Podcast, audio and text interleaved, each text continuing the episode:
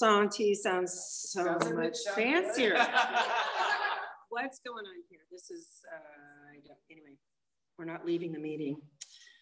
Good evening, Michelle Alcoholic. I want to see everybody. My sobriety date is January 15th of 1990. I have a home group, Women's Attitude of Gratitude. I'm trying to get to my clock because you know, I want to know what's going on.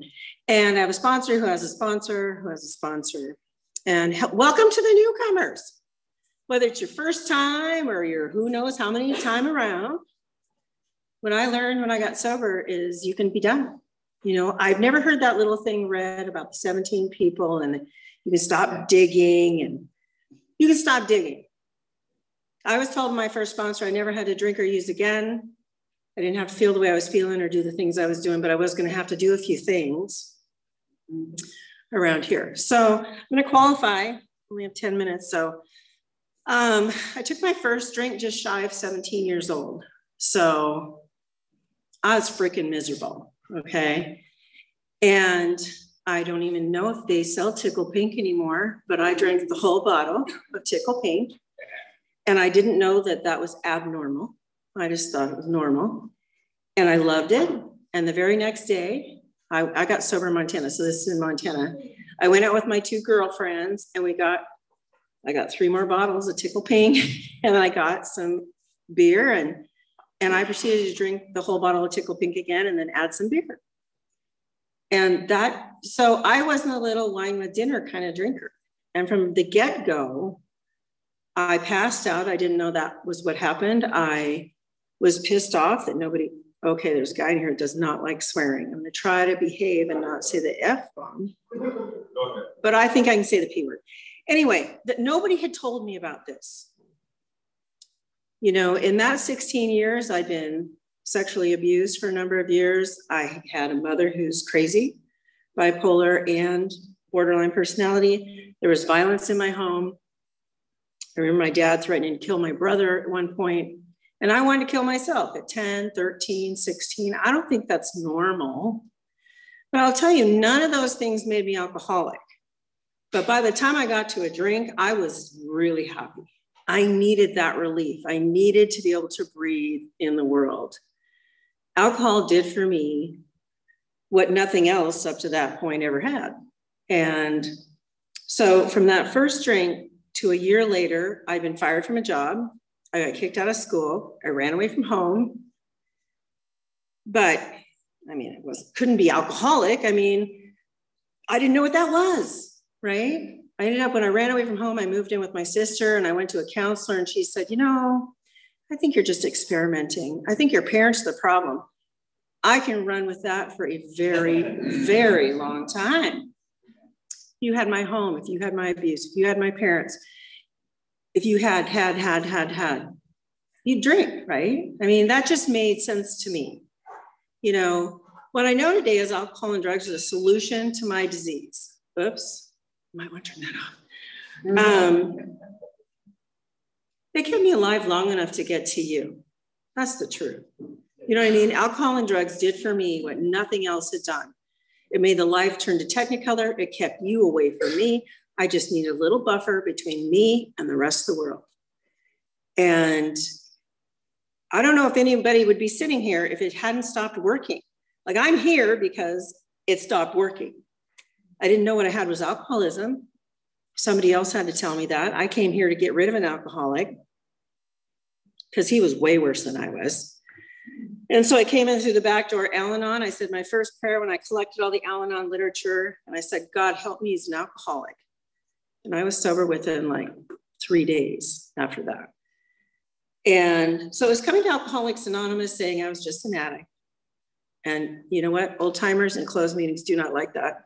So I learned from reading the book and having a sponsor that I am an alcoholic. And it really doesn't matter how I label everything else I'm an alcoholic. I react to alcohol differently than other people. When I drink, I want more. Now, when I drink, I get really, really sick. And I got really, really sick when I ate my mom's um, fried rice. I have never, ever, ever, ever, ever asked for the recipe, ate it again, ever. But every time I drank, I swore I would never do it again. And then I was doing it again. And that idea, that, that feeling in my gut of this is time, it's going to be fun and different. And I would forget all the reasons why I quit drinking. Because don't you know, this time it's going to be different. I'll try eating, I'll try not eating, I'll try Tagamet. Thank you. I'll try mixers, different alcohol. I'll try lots of things to drink what I considered successfully, which is not throw up. And it never worked.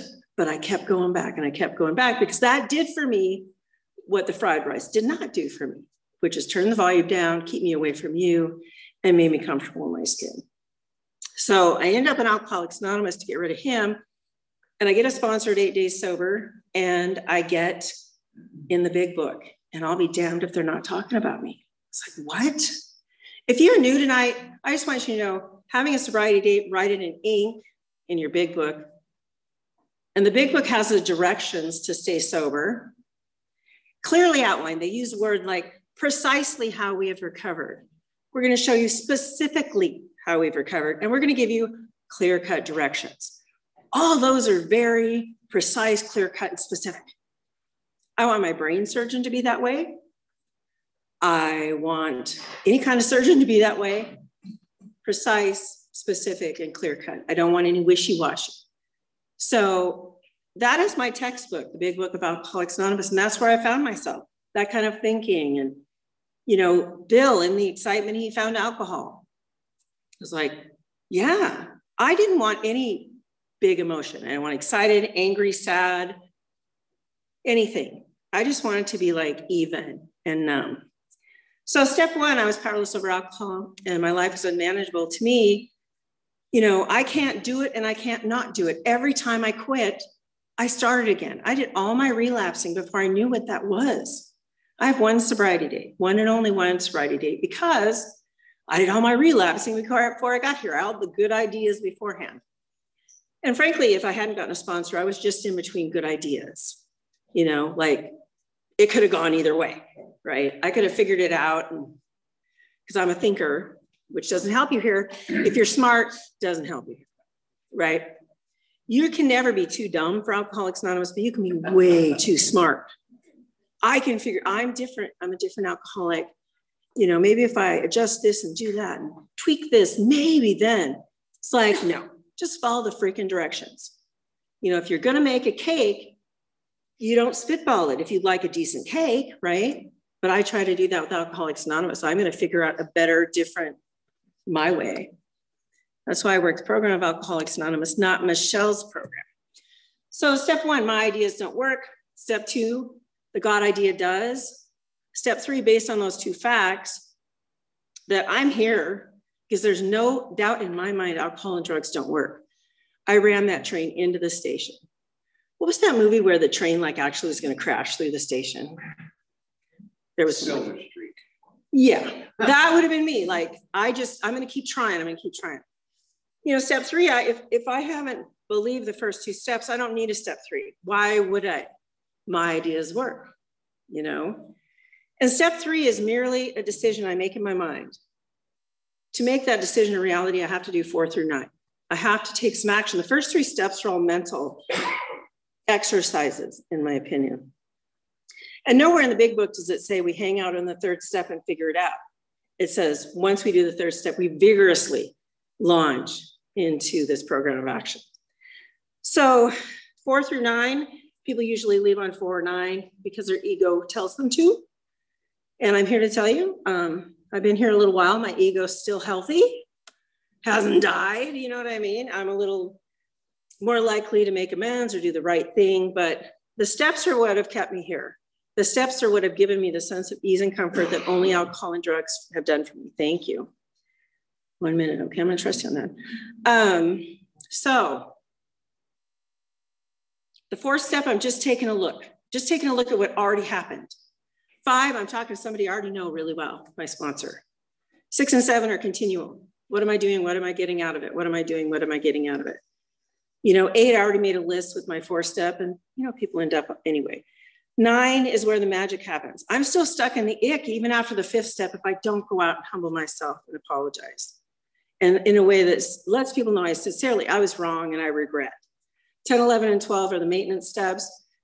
You know, I just did an inventory recently that I had to do, like I know how to do inventory. The fourth step is a template for your 10th step and your 11th step. And the 12th step is really the magic. I sponsor a lot of women, and I would not be sober today without that.